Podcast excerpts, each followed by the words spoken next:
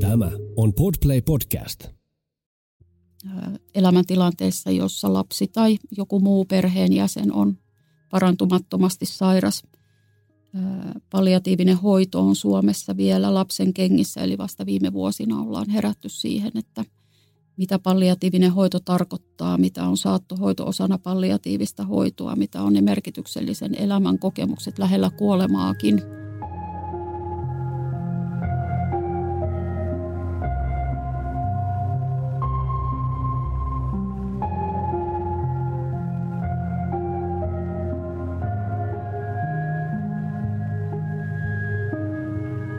Kuuntelet Siitä on vaikea puhua podcastia. Jokaisessa jaksossa tulet kuulemaan anonyyminä esiintyvän ihmisen vastauksen kysymykseen. Mikä on vaikeinta, mitä olet koskaan kokenut?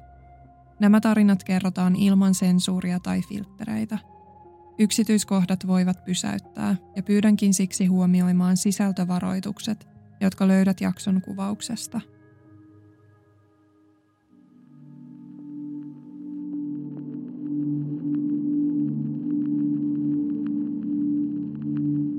aika monessa roolissa olen omassa elämässä. Eli mä oon niin uusi perheen vanhempi.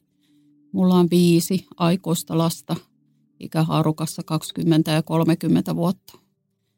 Ja yksi taivastytär, joka olisi mun esikoinen, eli esikoinen ja sitten vanhin elävistä lapsista on tyttöjä ja sitten on neljä poikaa, eli tuo tyttöresepti hävisi siinä vaiheessa, mutta mainioita poikia neljä – sitten olen kolmen nuoren bonusvanhempi uusperheessä ja Einon ja Aapon immu eli mummi.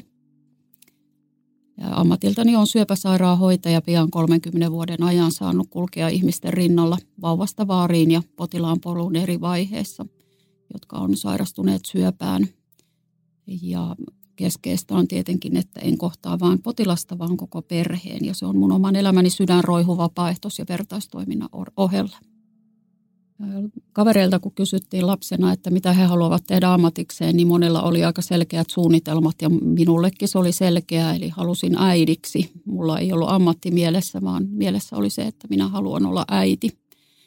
Mä olin itse tämmöisen avioeroperheen lapsi, eli, eli niin kuin elin 70- ja 80-luvulla isän kanssa, mikä oli siihen aikaan aika harvinaista – jo niin kuin yksinhuoltajaperhe, mutta sitten vielä isän kanssa yksinhuoltajaperhe. Ei ollut tavallinen perhemuoto siihen aikaan.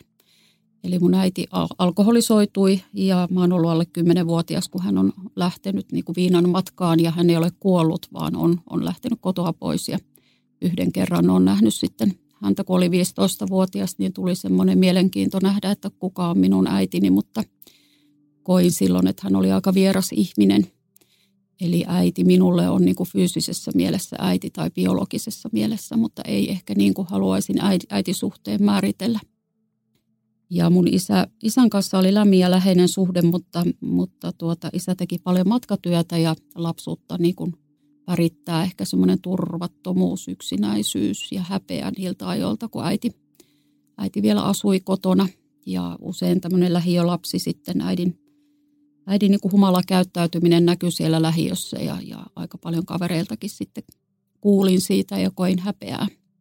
Mä oon myös ollut vanhempieni ainut lapsi, eli minulla ei ollut sisaruksia. Ja alle kouluikäisenä jo usein lähdin yksin päiväkotiin tai äiti ei tullut y- yö, niin kuin yöksi kotiin, eli oli semmoinen yksinäisyys ja turvattomuus on ollut osasta mun lapsuuttani hyvin vahvasti. Ja ehkä ne tunnelukot, mitä siellä on syntynyt, niitä on vielä aikuisena joutunut aika paljon työstämään hylkäämisen kokemuksia ja turvattomuutta. Mutta toki tiedostaminen on ollut niissä sitten se avain. Esikoisen syntymä oli, oli niin kuin iso odotettu ja onnellinen asia, että mulla oli hyvin nuorella iällä ollut jo kaksi keskimenoa ennen, ennen Lauran raskautta ja syntymää. Laura syntyi keskosena viikolla 28, eli 12 viikkoa ennen laskettua aikaa hyvin niin kuin odottamatta ja yllättäen. Hän selvisi siitä keskosuudestaan hyvin, eli, eli oli hengityskoneessa vaan alle vuorokauden ajan. Tyttö paino kilo 300 grammaa ja pituutta oli huikeat 37 senttiä, mutta hyvin, hyvin sisukas pieni ihminen. Laura oli ensimmäiset kuukaudet sairaalassa, eli Eli kun hän pienenä keskosena syntyi, niin vaati pitkään useamman kuukauden ajan sairaalahoitoa ja se päivä sitten kun päästiin kotiin, niin niin se päivä oli tietenkin täynnä semmoista suurta kiitollisuutta ja iloa siitä, että hän on jäänyt, jäänyt henkiin ja on selvinnyt niistä ensimmäisen kuukauden haasteista ja ehkä myös jännitystä siitä, että osataanko me nyt häntä hoitaa, kun jollain tavalla tunnettiin, että hän oli ollut myös sairaalan lapsi ja sairaalassa on koko ajan hoitohenkilökuntaa ympärillä ja nyt me oltiin sitten moninaisten hoitojen ja hoitovälineiden ja laitteiden kanssa kotona.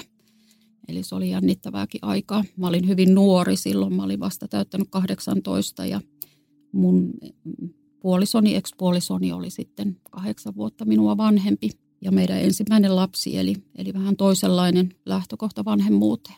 Mutta Laura oli hyvin tyytyväinen lapsi, ikätaso huomioiden jo empaattinen, eli huomioi paljon muita ihmisiä. Laura ja Annin ikäero oli yhden vuoden, eli, eli Laura oli vuoden vanha, kun Anni syntyi, niin hän hyvin paljon huolta piti tästä pikkusiskostaan. Ja viimeisellä viikolla, kun hän oli elossa, ennen tätä yllättävää kuolemaa, niin hän oppi sanomaan ensimmäisen lauseensa, ja se oli heippa Anni.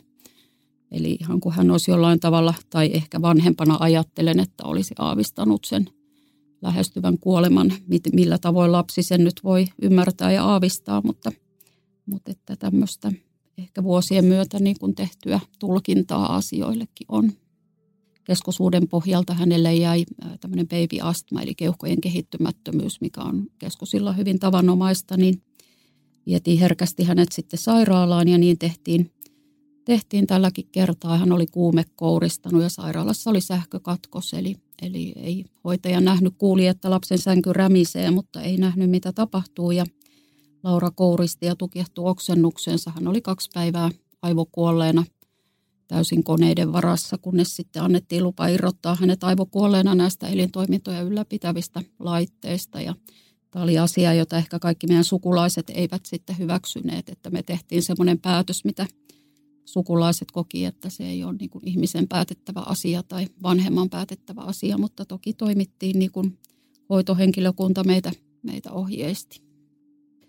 Mä heräsin kymmenen minuuttia ennen sitä, sitä puhelua ja mulla oli semmoinen olo, että Lauralla on hätä. Mä näin painajaista, että, että hän katsoo niin kuin semmoisilla pyytävillä silmillä. Ja hänellä oli niin kuin kädet ojennettu, että ota äiti syliin. Ja me oltiin kuitenkin illalla, kun lähdettiin, niin tilanne sairaalassa oli hyvä, eli sillä tavalla en osannut varautua, että näin kävisi. Ja, ja tämän vuoksi se ei ollut yllätys, kun puhelin soi. Joku minussa kertoi, että nyt on hätä. Äidin ja lapsen välinen yhteys ja, ja kun puhelin soi, niin lähdettiin paikalle. Epäuskonen olo. Toki hänet oli siirretty sitten jo teho-osastolle ja, ja siellä oli valoa. Hänet oli kytketty moninaisiin laitteisiin ja lapsi ei ollut itsensä näköinen. Mulla oli hyvin voimakkaasti se olo, että tässä on lapsen kuoret, mutta että jotain on lähtenyt jo pois. Ja kaksi päivää siitä hän tosiaan näissä laitteissa, elämää ylläpitävissä laitteissa oli, kunnes me annettiin sitten lupa, lupa irrottaa hänet niistä ja, ja jotenkin koin, että mä olin ne viimeiset päivät pitänyt itseäni kasassa sillä tavalla, että mä sanoin, että en saa itkeä – mä en saa tuntea, että jos tunnen tai itken tai näytän tunteetani, niin tämä lapsi ei selviä. Eli koin silloin, että se oli ainoa keino selviytyä mahdottomasta. Me oltiin Lauran isä ja minä ja minun isä paikalla. Minun isä oli silloin 45-vuotias, kun itsekin olin kovin nuori ja, ja Lauralla ja isällä oli hyvin lämmin ja läheinen suhde. Ja tuntui silloin hyvältä, että isä oli meidän kanssa jakamassa sitä niin kuin käsittämätöntä tai hyvin lohdutonta tilannetta. Ja kuolema itsessä oli hyvin rauhallinen, eli hän, hän oli aivokuollut. Hän sai tämmöisiä selkärankaheijasteita, jotka sitten kuoleman jälkeen niin kuin näyttäytyi semmoisina luonnottomina liikkeinä siinä lapsen ruumiissa, jotka on tietenkin jääneet niin kuin painamaan, painamaan mieltä ja ehkä lääkärin käytös sillä hetkellä. Eli kun Lauraa irrotettiin hengityskoneesta, niin tämä lääkäri kertoi vitsejä. Ja mä koin, että se herätti minussa niin voimakkaan vihareaktion, että, että en oikein osannut ehkä olla täysin läsnä siinä kuoleman hetkellä. Juttelin tästä asiasta jälkikäteen hoitajien kanssa ja hoitajat sanoivat, että tämä lääkäri kävi itkemässä siinä huoneen ulkopuolella ja ainut keino, millä hän siitä selviytyi, oli vitsien kertominen. Ehkä tämän asian sanottaminen vanhemmille olisi lisännyt meidän yhteistä ymmärrystä. Eli että minun täytyy kertoa nyt vitsejä, että selviydyn tästä tilanteesta. Olisi tehnyt sitä niin kuin ymmärrettävämmäksi. Eli se sanottamisen merkitys lisää yhteistä ymmärrystä. Tällä hetkellä mä koen niin kuin hyvin suurta kiitollisuutta siitä yhteisestä ajasta, että meillä on ollut mahdollisuus yhteiseen aikaan, että kahden vuoden ajan olen saanut olla juuri Lauran äiti ja ollaan saatu herätä yhteisiin aamuihin ja viettää yhteistä päivää ja käydä illalla – illalla yhdessä nukkumaan, mutta toki se suru on niin kuin muuttanut luonnettaan. Surun anatomia on nyt erilainen, mitä se oli silloin heti lapsen kuolessa, kun se on ollut lohduton ja synkkä ja syvä. Suru on, tai Martti Linkvist on, on niin verrannut surua tämmöiseen avoimeen haavaan, joka aluksi huutaa, huutaa kipua ja, ja vuotaa ja on repaleinen, mutta vuosien myötä haava parantuu, mutta arpi jää. Eli me lapsensa menettäneet vanhemmat eletään tämän kokemuksen kanssa koko elämämme, vaikka vuosia kuluu, niin se ei meistä lähde. Eli me ollaan aina myös niin kuin kuolleen ja, ja elossa olleen lapsen vanhempia. No, kun Laura kuoli, niin olin aluksi pitkään hyvin vihainen. Se tuntui selittämättömältä, että tyttö on selvinnyt keskosuudestaan ja, ja sitten käy näin ja koin myös paljon syyllisyyttä. Eli jos olisin sillä kerralla hoitanut tyttöä kotona, niin todennäköisesti meillä ei ole sähkökatkosta ollut. Se oli myös ainut työ, kun me jätettiin Laura sairaalaan ilman toista vanhempaa siitä syystä, että meillä oli sairas lapsi myös kotona. Eli Annikin oli sairastunut tähän A-virukseen ja pitkään tunsin syyllisyyttä siitä, että, että lähdin kotiin sinä yönä. Että jos olisin ollut paikalla, niin olisinko vaikka kantanut katulampun alle pihalle, että olisin nähnyt, että mikä lapsen vointi ja kunto on. Mutta sairaanhoitaja, joka Lauraa hoiti yksin silloin yöllä, yöllä osastolla, niin hän oli kirjoittanut ihan tämmöisen minuuttiaikataulun, mitä tapahtui milläkin hetkellä ja että hän on etsinyt sitä taskulampua, mutta sitä ei löytynyt ja lääkäri ei tullut osastolle, koska ei ollut valoja, eli hän ei nähnyt siellä, mitä tapahtuu. Ja sillä hetkellä se toi ehkä lohtuakin siitä, että hoitaja on yrittänyt kaikkensa lapsen hyväksi tehdä niissä olosuhteissa, mitä sillä hetkellä on. Pitkään olin vihanen, kunnes mä sitten ymmärsin sen, että se viha kuluttaa minun omia voimavaroja. Eli olemalla vihanen, kantamalla vihaa, niin mä sidon itseni siihen tapahtumaan. Sillä surulla ei ole niin mahdollisuutta virrata minussa tai suru ei pääse tekemään tehtäviään, jos keskityn vaan vihaan. Eli suru itsessään ei ole yksi tunne, vaan se on hyvin kokonaisvaltainen joukko tunteita – suruun mahtuu se viha, mutta sen lisäksi mahtuu iloa, kiitollisuutta, nöyryyttä elämän edessä. Eli paljon erilaisia tunteita ja ehkä sen tiedostaminen, että on lupa tuntea erilaisia tunteita myös surussa, niin se on tuonut helpotusta. Mutta selvää on, että tämmöinen niin menetyksen laatu, suhde siihen menetettyyn, suruhistoria – kaikki tämä omalla kohdalla, kun sitä tunnetaakkaa, niitä kohtaamattomia tunteita, läpikäymättömiä asioita oli ihan lapsuudesta asti, niin näin iso trauma elämässä herätti henkiin ne aiemmat traumakokemukset tai menetyskokemukset, jotka olivat vielä silloin käsittelemättä. Varmasti meni kuukausia ennen kuin ymmärsi, että Laura on kuollut. Hän ei tule enää takaisin ja nyt ymmärrän sen, että mitä enemmän niin kuin taistelin sitä vastaan, että tämä asia olisi hyväksyttävä, niin se vei voimavaroja siitä arjesta. Se vei voimavaroja sen hetkisestä elämästä. Se vei tilaa, ei oltu läsnä elämässä. Eli, eli kun taisteli vastaan jotakin, mitä vastaan ei voi taistella, niin, niin voimavarat oli silloin väärässä osoitteessa – ja vasta silloin, kun vuosien myötä on niin kuin ymmärtänyt sen hyväksymisen merkityksen, mikä on merkitys sillä, että, että hyväksyn lapseni kuoleman, hyväksyn jotakin, mitä en haluaisi hyväksyä ja hyväksyn senkin, että en hyväksynyt alussa, niin se on vapauttanut siitä surun kahleesta ja on niin kuin enemmän taas läsnä, on aikaa – olla elämän äärellä, kuunnella näitä tämän hetken elämän ääniä, miettiä minkä aikaa juuri nyt, kun suru on vapauttanut otteestaan. Mutta tärkeää on se, että kun on se surun aika, niin surulla on lupa olla, sille on tilaa, sille on aikaa. Kukaan muu meistä ei voi määrittää toisen ihmisen surun tapaa tai ajallista kestoa. Eli kunnioitetaan sitä toisen ihmisen surua juuri sellaisena kuin hän sen kokee. Toki se oli minulle tuttu tunne, kun lapsuudesta asti olin oppinut siihen, että tunteminen on turvatonta ja tunteiden näyttäminen perheväkivalta perheessä, eli äitini oli väkivaltainen myös fyysisesti, oli turvatonta. Ja jollain tavalla ehkä sairastuinkin semmoiseen vahvuuteen, eli muistan, että sain palautetta lähipiiriltä silloin, että olen niin vahva kuin selviän tämänkin kaltaisesta ja huomasin, että olemalla niin kuin vahva tulen hyväksytyksi. Ja meni, meni niin kuin vuosia että sallin itselleni ne surun moninaiset tunteet. Se on ehkä pitkittänyt minun surukokemusta ja pitkittänyt tätä surun matkaa. Minun ex-mieheni alkoholisoitui tämän tyttären kuoleman myötä, eli me ei osattu surra yhdessä. Me ei osattu sanottaa surua, meillä ei ollut yhteyttä omiin tunteisiin, ja kun ei ole yhteyttä itseen, niin ei ole yhteyttä toiseen ihmiseen.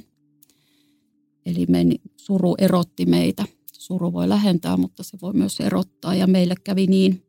Toki naimisissa oltiin vielä hyvin pitkään tämän jälkeen, mutta myös siihen avioliittoon astui perheväkivalta. Eli koin jollain tavalla, että se on ollut osa omaa elämää.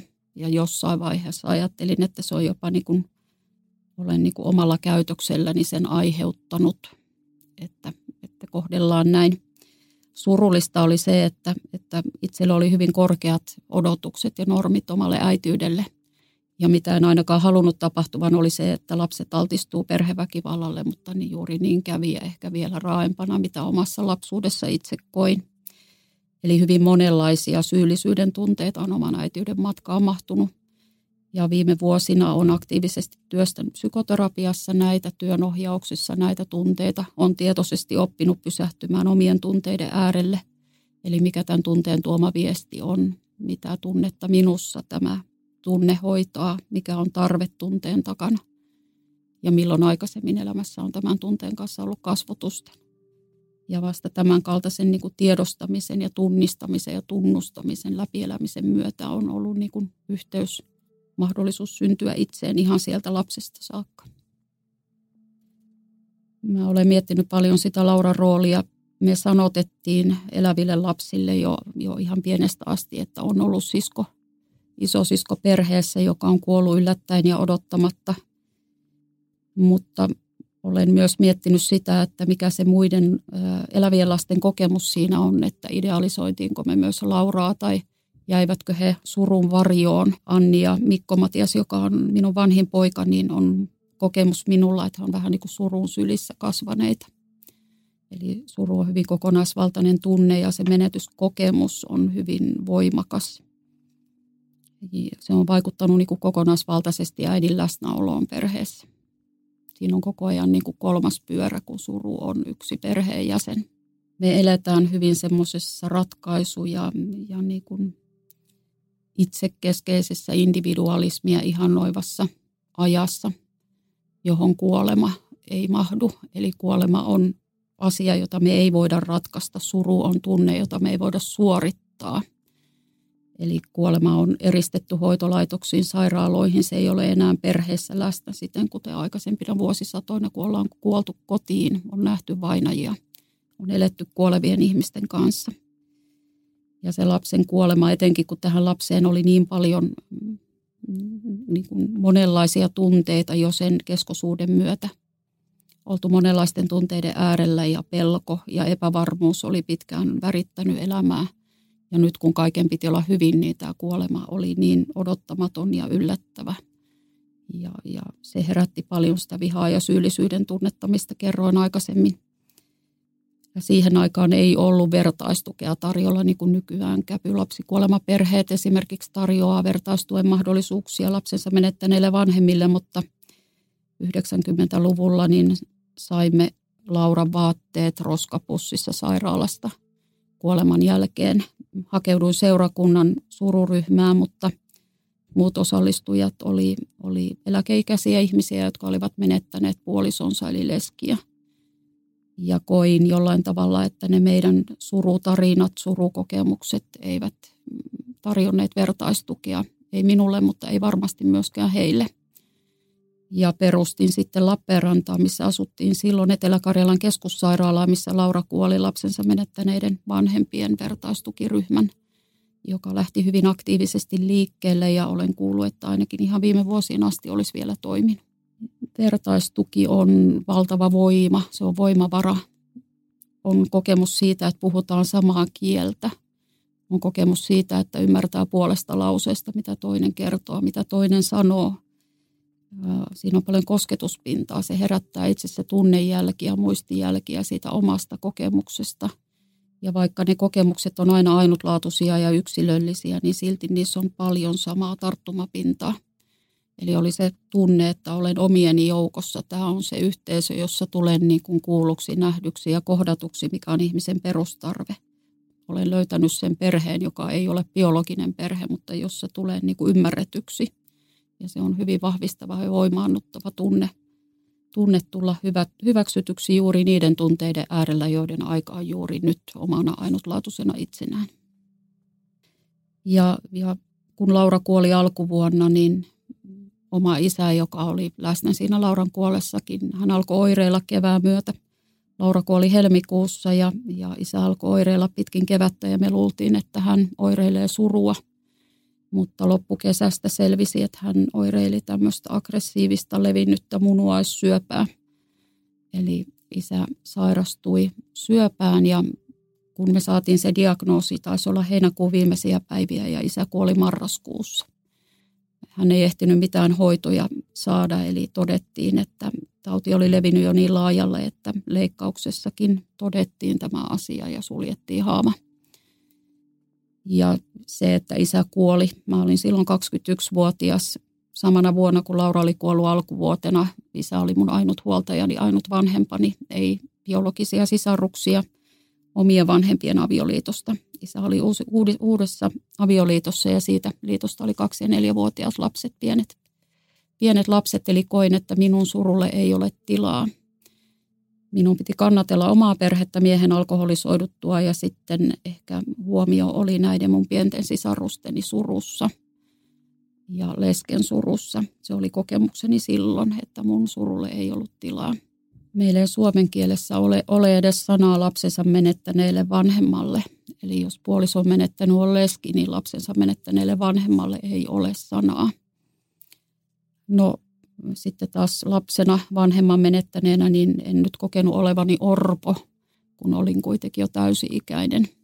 Mutta semmoinen juurettomuus vanhemman menettämisen myötä, kun hän oli ainut vanhempi minulle, niin koen, että olen juureton.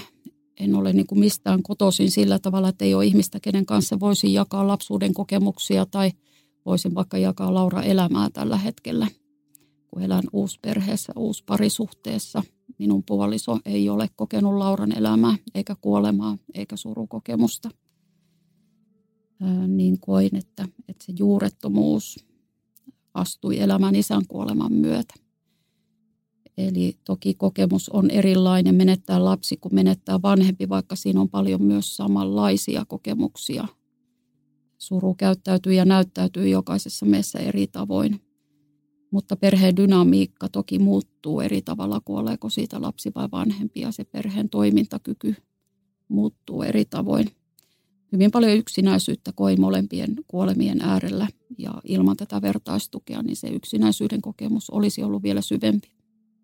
Kahdet hautajaiset samana vuonna ensimmäisissä hautajaisissa olin vielä niin jäässä omien tunteiden kanssa, että mä suoritin lapseni hautajaiset.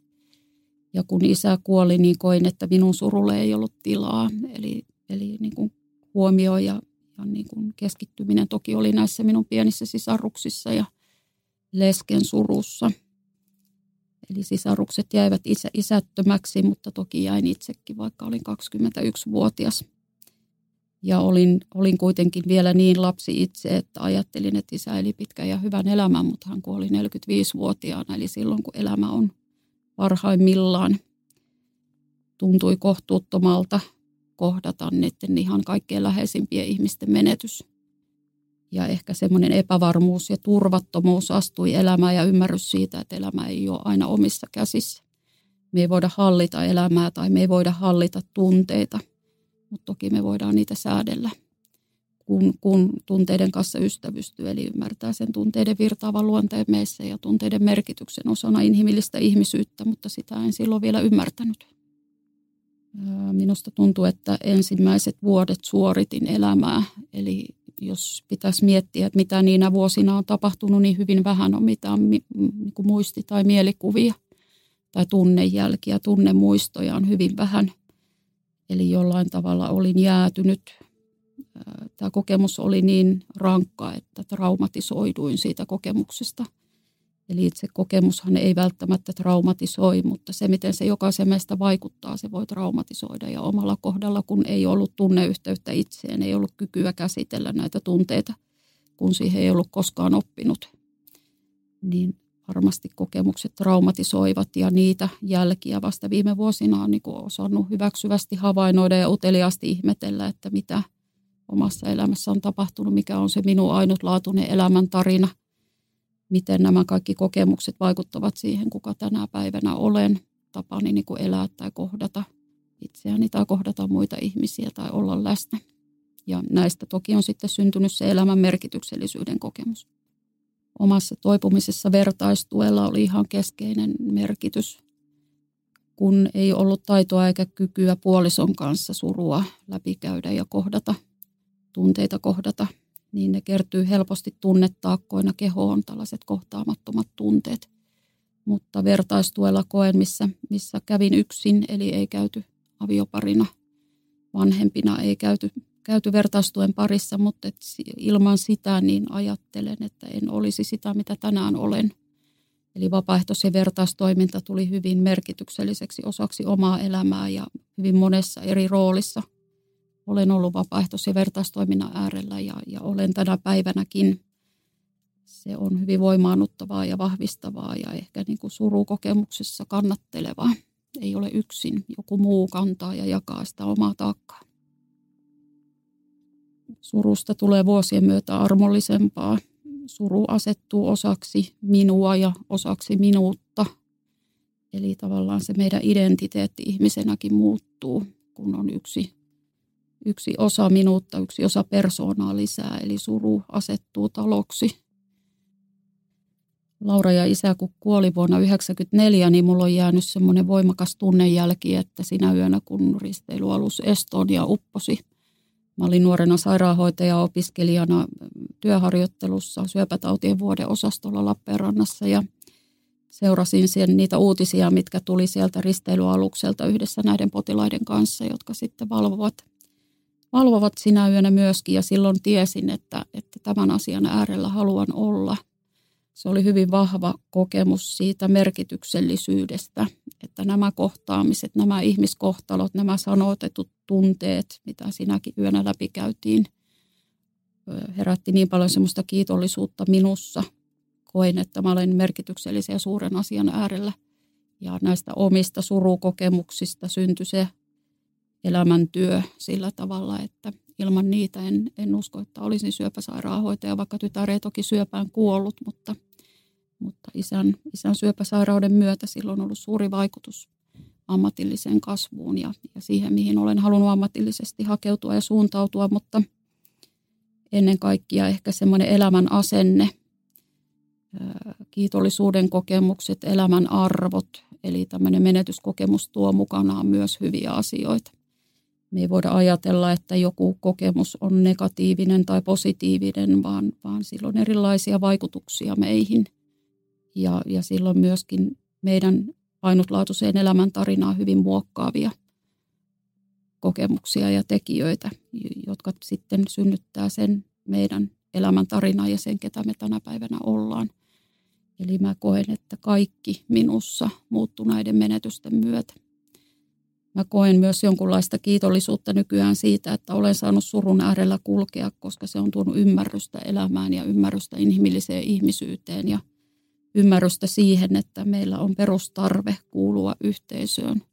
Meillä on tarve jakaa ihmisyyttä toisen ihmisen kanssa. Meillä on tarve kiinnittyä ihmisiin, yhteisöön, läheisiin ihmisiin, löytää niitä merkityksellisiä ihmissuhteita – Eli ymmärrys siitä, että yksin ei tarvitse eikä kukaan meistä pärjää, niin on vahvistunut näiden kokemusten myötä, vaikka vuosia meni sen ymmärtämiseen, että aloin rakentaa tunneyhteyttä itseen ja toiseen. Ja vuosia meni siihen, että annoin itselleni luvan olla heikko ja tarvitseva ja keskeneräinen.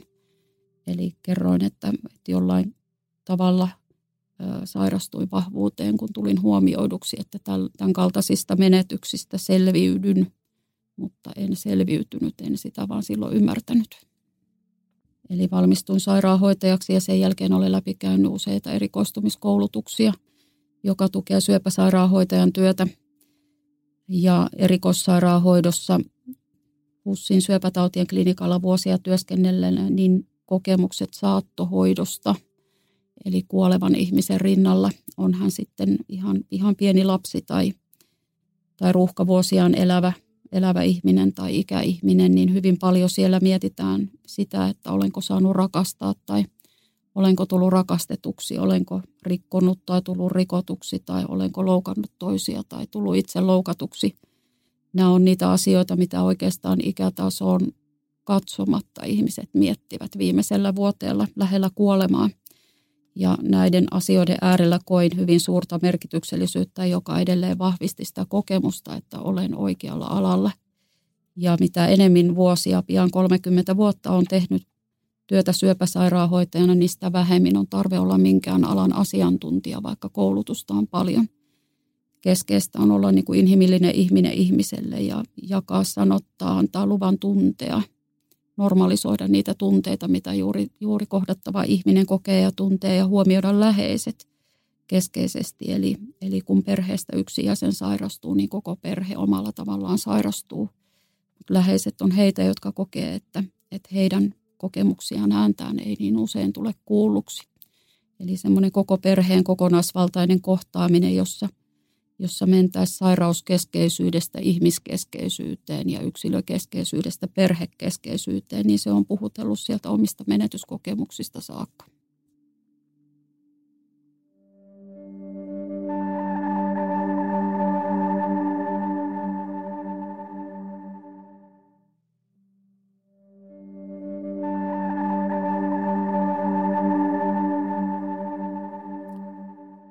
Miksi ihmiset miettivät kuolivuoteellaan sitä esimerkiksi, että olenko saanut rakastaa ja tulla rakastetuksi tai olenko antanut, pyytänyt ja saanut anteeksi. Nousee varmaan siitä kokemuksesta ja ymmärryksestä, että ihmisen syvin perustarve on tulla nähdyksi, kuulluksi ja kohdatuksi ja syvin ihmisyys elää rakkaudessa. Eli, eli se, että ei mietitä sitä esimerkiksi, että kuinka olen talousasiani hoitanut. Toki sielläkin voi olla asioita, mikä on paljon loukannut tai millä on toisia loukannut. Mutta enemmän mietitään juuri sitä yhteyttä itseen ja muihin ihmisiin näiden kokemusten kautta. Se nousee siitä, että se on syvintä ihmisyyttä. Se on sitä, mikä on meidän ydin meissä. Eli se tunteva ihminen ja, ja se kokemus siitä, että olenko elänyt oman näköistä elämää – jossa olen tullut hyväksytyksi ja rakastetuksi vai jonkun muun ihmisen käsikirjoittamaa tarinaa, olenko tavoitellut omia päämääriä, haaveita, unelmia, onko niillä ollut tilaa ja onko ollut lupa toteuttaa niitä. Eli olenko saanut toteuttaa itseäni, niin ne on meidän perustarpeista lähtöisin olevia tekijöitä ja sen takia ne on meille niin merkityksellisiä. Syöpäsairaanhoitajan työ ja vapaaehtois- ja vertaistoiminta on oman elämän sydänroihuja Eli ne tulee niin suuresta merkityksellisyyden kokemuksesta näiden omien menetyskokemusten kautta, että koen, että, että olen, jos nyt kutsumusta on, niin minä olen sen kutsumuksen äärellä. Tänäkin päivänä, vaikka, vaikka hoitotyössä on paljon haasteita ja, ja monenlaisia kuormittavia tekijöitä pandemian tai hoitajapulan tai niiden lieveilmiöiden kautta, niin – edelleen koen, että kun työskentelen tällä hetkellä Suomen syöpäpotilaat ryssä päivätyössä syöpäjärjestöissä, eli vapaaehtois- ja vertaistoiminnan vertaisena hanketta luotsaan, osallistaen yhteiskehitetään vapaaehtois- ja vertaistoiminnan uusia muotoja. Ja sitten Lupalapsuuteen ryn olen viime vuonna perustanut, mm, niin kuin, eli Lupalapsuuteen ry tuo lasten ja nuorten – palliatiivisen hoidon, jonka osa saattohoito on vapaaehtoistoiminnan Suomeen. Meillä on tähän saakka ollut ainoastaan täysi-ikäisille parantumattomasti sairaille ihmisille läheisinä tarjota, tarjota koulutettuja ää, tukihenkilöitä, mutta lupalapsuuteen ryn myötä nyt on tarjota myös kuoleville lapsille ja nuorille ja heidän läheisilleen. Eli aika moni asia minun omassa elämässä nivoutuu näiden kokemusten kautta yhteen. Ammattihenkilönä toki niin on tärkeää kuunnella, mitä juuri tämä ihminen, mikä hänen toivetarve on, mitä hän tällä hetkellä tuntee, mitä hän minulta toivoo ja kunnioittaa sitä kokemusta. Ja suurin osa kuolemista, minkä, minkä äärellä olen saanut olla, niin on ollut hyvin rauhallisia. Ja se rauhallisuuden kokemus syntyy siitä levollisuuden kokemuksesta, että kun ihmisellä on ollut mahdollisuus läpikäydä ne mielellä olleet asiat itsen, mutta myös läheisten ihmisten kanssa, ne vaikuttaa hyvin moniin osiin meissä. Eli jos on esimerkiksi hyvin kipeä ihminen tai jolla, ihminen, jolla on esimerkiksi hengeahdistusta, niin hänen kanssaan kun puhuu, niin saattaa olla, että syy näille oireille onkin niissä läpikäymättömissä kokemuksissa tai tuntemattomissa tunteissa, suremattomassa surussa tai itkemättömissä itkuissa. Eli kaikki meissä ihmisissä vaikuttaa kaikkeen, eli me ollaan hyvin kokonaisvaltaisia. Ja sen takia on niin tärkeää asettua kuolevan ihmisen äärelle ja keskustella hänen kanssaan, antaa hänelle lupa sanottaa sitä, mitä mielellä nyt on. Ja se on jo suuri osa sitä palliatiivista oirehoitoa. Ihmiset pelkää palliatiivista hoitoa ajatellen, että silloin hoito loppuu, mutta itse koen, että kokonaisvaltainen hoito hyvin usein alkaa siitä hetkestä, eli se on mahdollisuus, se ei ole uhka eikä riski. Palliatiivinen hoito kohtaa, kohtaa keskeisesti myös läheiset ihmiset ja, ja sen keskeinen tavoite on ylläpitää hyvää elämänlaatua, vaalia sitä merkityksellisen elämän kokemusta, ennaltaehkäistä ja hoitaa kärsimystä. Ja sen takia niin kun koen ehkä levollisuutta oman kuoleman äärellä ja toiveikkuutta, toivorikkautta siitä, että tulen itse kohdatuksi silloin. Toki meillä on paljon tämän päivän sote- ja hoitotyössä haavoittuvuuksia ja, ja riskejä, jotka, jotka kuormittaa palvelujärjestelmää ja kuormittaa meidän mahdollisuuksia myös hyvään hoitoon. Ja tästä tulee myös valtavan paljon huolipuheluita, eli ihmisten huolipuhe on lisääntynyt. Pelot on lisääntyneet, turvattomuuden kokemukset vallitsevassa ajassa ja maailmassa on lisääntyneet ihan kahden viime vuoden aikana, kun ollaan oltu pandemiassa, on, on Ukrainan sotaa, on hoitajapulaa, on energiakriisiä, ympäristökriisiä, eli – hyvin paljon tällaisia koettelivia tekijöitä, joka kuuluu ihmisten lisääntyneenä turvattomuutena ja ihan hätänäkin. Toki ammattiroolissa siinäkin ollaan ihminen ihmiselle ja se kohtaamisen laatu ja toivon ylläpitämisen merkitys on hyvin keskeistä. Mutta rooli on kuitenkin erilainen silloin, kun, kun kohtaa ammattilaisena. Ammattilainen, vaikka tämäkin hoitosuhde on vuorovaikutussuhde, niin ammattilainen on vastuussa sen suhteen ylläpitämisestä. Kun sitten jos me kohdataan omassa elämässä ihan kahtena vertaisena, niin silloin se vastavuoroisuus, vastuu suhteen ylläpitämisestä on molemmilla. Ja ammattilaisellakin aina opiskelijoille sanon, kun paljon käyn luennoimassa oppilaitoksissa, niin, niin ammattilaisella on lupa näyttää tunteita, olla tunteva ihminen. Mutta meillä täytyy myös olla kyky siinä omassa tunteessakin kannatella potilasta ja tukea häntä tarve- ja toivelähtöisesti juuri niin kuin hän toivoo tai niille on yhdessä mahdollisuus. Lapsen kuolemaan vaiettu aihe ja jopa niin kuin tapuksi saakka vaiettu. Ihmiset kokee suurta niin kuin neuvottomuutta surevan ihmisen vierellä. Kuinka uskallan kohdata surevan, mitä hänelle sanoa, kuinka käyttäytyä – ja se johtaa välillä jopa siihen, että vaihdetaan kadulla toiselle puolelle, ettei tarvitse kohdata, ettei pääse omasta suusta sammakoita. Ja tämä on asia, joka loukkaa surevaa ihmistä. Eli vaikka sen sanominen, että en tiedä mitä sanoisin, mutta silti haluan sinun rinnalla kulkea. Tai minulla ei ole keinoja, mutta ei myös oikeutta viedä sinun surua pois mutta silti haluan yhdessä tätä surun matkaa sinun kanssa läpikäydä, niin se on se, joka lohduttaa ja, ja kannattelee surevaa. Meillä, meillä ei ole valmiita vastauksia, mutta ei kenelläkään ole.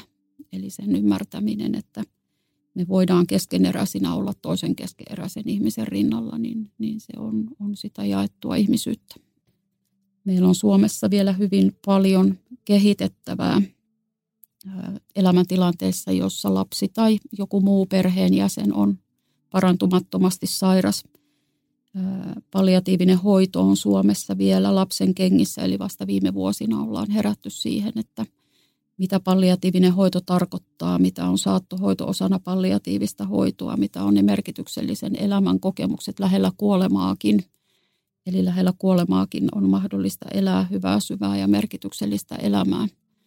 Ja kuinka me voidaan elää elämää, joka on niin kuin itsensä näköistä, omista arvoista lähtöisin olevaa, jotta meillä on sitten aikanaan rauha kuolla, kun on sen aika ja on se kokemus, että olen, olen elänyt, olen tuntenut, on itkemättömät itkut ja suremattomat surut kohdata ja siitä tulee se kokemus, että on rauha kuolla ja näähän on asioita, joita pitäisi miettiä jo paljon ennen parantumatonta sairautta.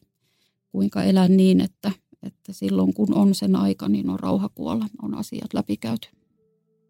Tapua rikotaan puhumalla, eli ottamalla asia puheeksi. Senkin voi ottaa puheeksi, että pelottaa kohdata surevaa. Sen sanottaminen, että minua pelottaa tässä, mutta haluan olla olla sinun rinnalla, niin se lisää yhteistä ymmärrystä eikä kasvata kuilua ihmisten välillä.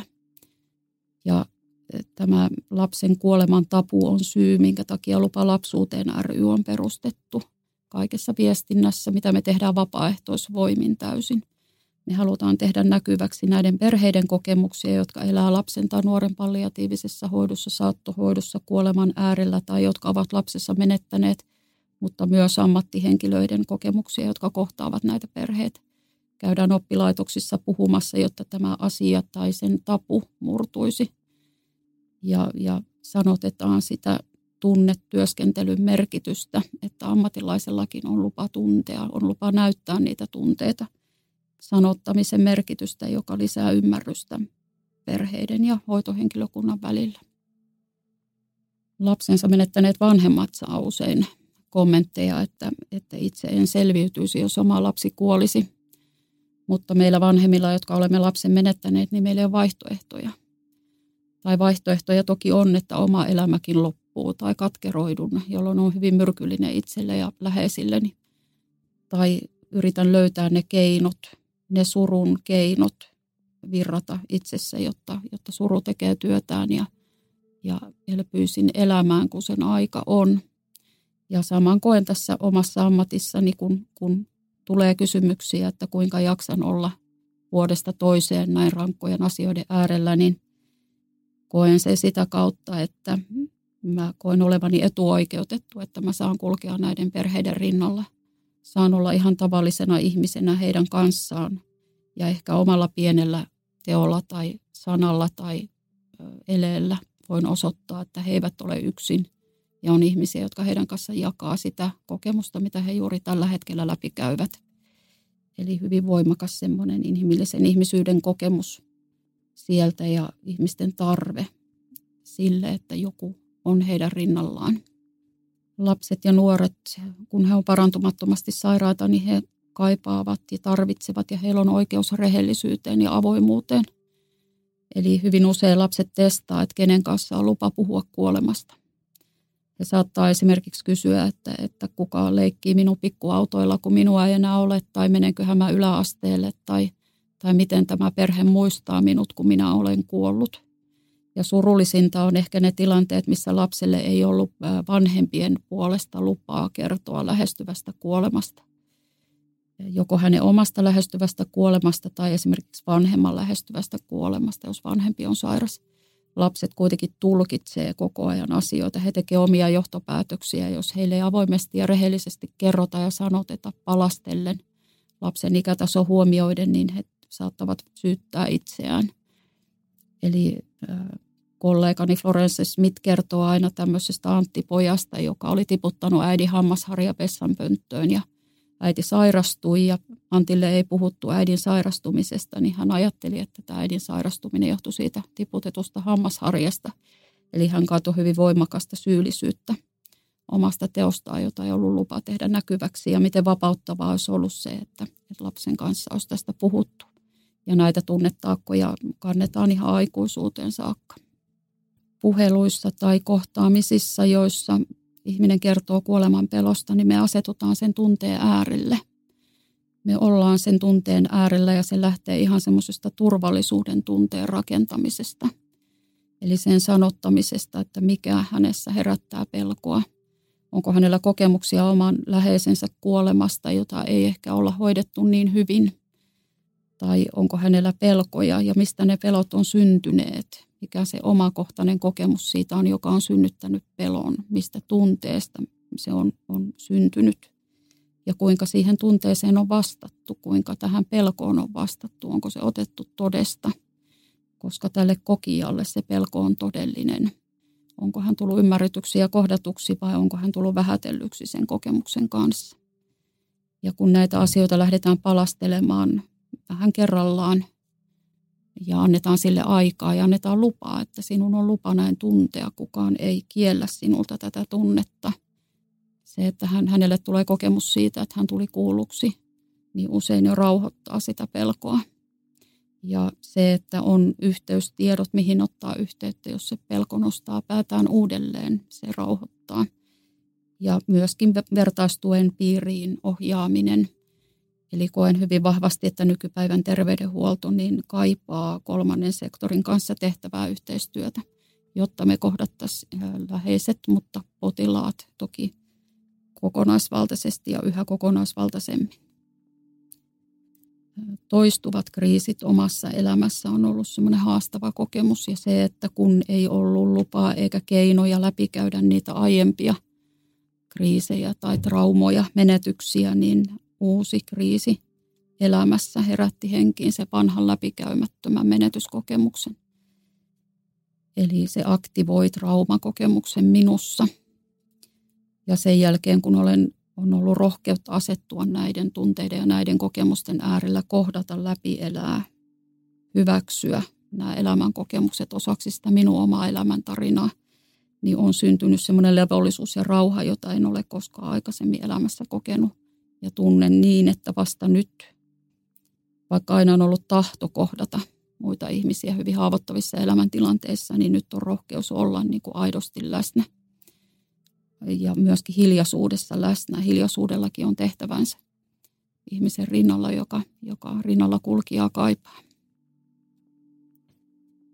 Omaa tulevaisuutta värittää hyvin voimakkaasti toivo. Toivolla on hyvin, hyvin niin kuin suuri merkitys ja rooli omassa elämässä, eli se on itselle semmoinen elämää ylläpitävä voima. Toivo merkitsee sitä, että elämällä on hyvää tarjottavanaan – Toivo tuo valoa niihin pimeisiin hetkiin ja toivo sietää pimeää. Eli elämään kuuluu valot ja varjot ja toivo onkin hyvä ja paha. Eli se toivon merkitys, toivorikkaus siitä, että, että omassa elämässä on vielä paljon itselle merkityksellisyyttä ja merkityksellisiä kohtaamisia, merkityksellisiä asioita. Se on hyvin keskeinen ja mä en puhu onnellisesta elämästä, koska onnellisuus on, siihen sisältyy vaatimus lineaarisesta onnellisuudesta. Mä puhun enemmän merkityksellisyydestä, eli mä koen, että menen koko ajan yhä vahvemmin oman elämän merkityksellisyyttä kohden. Ja se lähtee kiitollisuuden ja nöyryyden kokemuksista, mutta se lähtee näistä oman elämän kipupisteistä ja kasvusta niiden äärellä.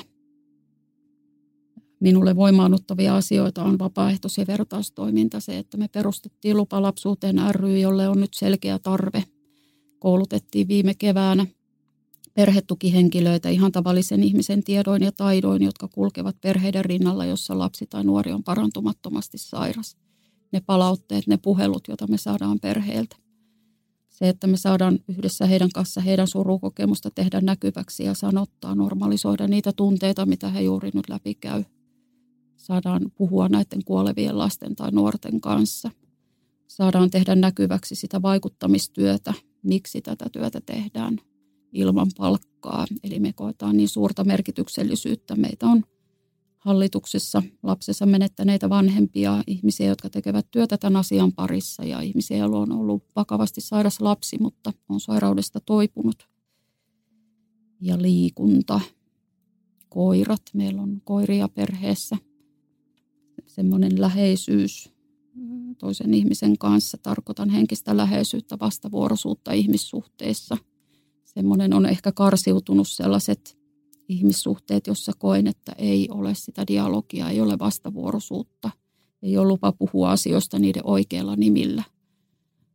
ja keskittyy ihmissuhteisiin, jotka kokee niin kuin vastavuoroisiksi ja voimaannuttaviksi. Ne on niitä asioita, joista t- tulee iloa, voimaannuttavaa iloa arkeen, mutta sen lisäksi myös tämmöinen elämän utelias ihmettely, eli kokemus siitä, että on jatkuvasti oppimassa ja jatkuvasti kasvamassa ja haluan enemmän opiskella, haluan enemmän ymmärtää, jotta osaisin yhä syvemmin olla näiden ihmisten äärellä.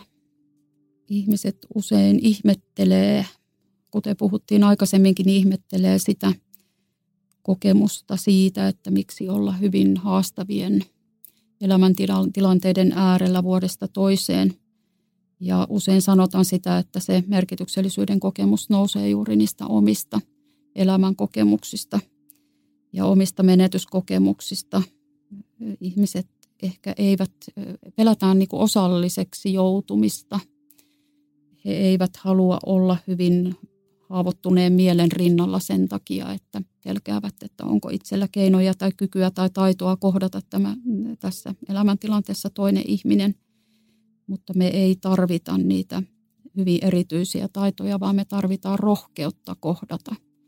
Rohkeutta kohdata toinen ihminen juuri niiden tunteiden ja asioiden äärellä, missä hän on nyt ja meillä ei ole oikeutta viedä sitä kokemusta häneltä tai viedä hänen suruaan pois, eikä eikä näin toki voi toimiakaan, mutta ihan semmoinen ihmisyys, sen sanottaminen lisää ymmärrystä kysyjille. Vapaaehtoistyöhön haetaan ihan tavallisen ihmisen tiedoin ja taidoin. Se riittää yhtään se enempää eikä yhtään sen vähempää tarvitse olla. Vapaaehtoistyöhön koulutetaan ja yhteisö tarjoaa vahvan tuen, työn ohjauksen, toiminnan ohjauksen ja yhteisön niin kuin, tuen sanottamalla niitä kokemuksia, mitä vapaaehtoiset läpikäy. Meillä on esimerkiksi etäkahveja kolme viikon välein, työnohjauksia kerran kuussa. Hyvin monin eri tavoin meistä on tullut semmoinen perhe. Meillä on perhe, joka ei vaadi aina niitä biologisia linjoja, jotta koetaan hyvin suurta läheisyyttä. Luin Mia Moision kirjaa, kirjoitin sen ylös itselleni muistiin. Mia kirjoittaa, että kunnioita iloa, kunnioita surua. Vaalit taitoa elää elämää sellaisena, kun elämä sinulle juuri nyt tulee. Jotenkin se asettuminen tunneyhteyteen itse kanssa ja kun on tunneyhteydessä itseen, niin voi olla syvästi tunneyhteydessä toiseen ihmiseen ja myöskin se semmoinen keskeneräisyyden, pienuuden ja tarvitsevuuden hyväksyminen – että meidän ei tarvitse selvitä yksin. Lapsen kuolemaa, jos ajatellaan, tai vakavaa sairautta, minkä ikäisellä ihmisellä vaan, se on osa monen ihmisen elämää. Ja ehkä kannustan ihmisiä rohkeuteen, kulkea rinnalla, astua äärelle, olla surun äärellä ja myöskin niin kuin yhdessä sanottaminen, näkyväksi tekeminen, tunteesta puhuminen – lisää yhteistä ymmärrystä ja vahvistaa sitä yhteyttä sekä itseen että toiseen. On lupa tuntea, lupa puhua ja lupa luottaa ja kuolemankin äärellä on lupa elää merkityksellistä elämää. Elämää juuri sen näköisenä, kun se, kun se sinun kohdallasi on ja näyttäytyy. Ja myöskin se, että perhekulttuureita voi muuttaa, että jos on elänyt perheessä tai suvussa, jossa ei ole lupa tuntea – niin, niin aina voi se muutos lähteä ihan yksittäisestä ihmisestä, yhdestä perheenjäsenestä.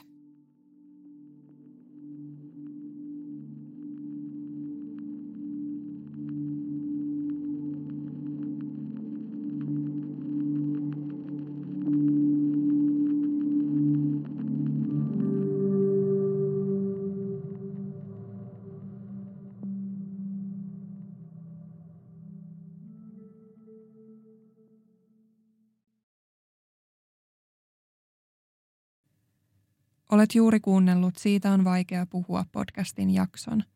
Jos päivän aihe kosketti sinua, suosittelen tutustumaan linkkeihin, jotka löydät jakson kuvauksesta.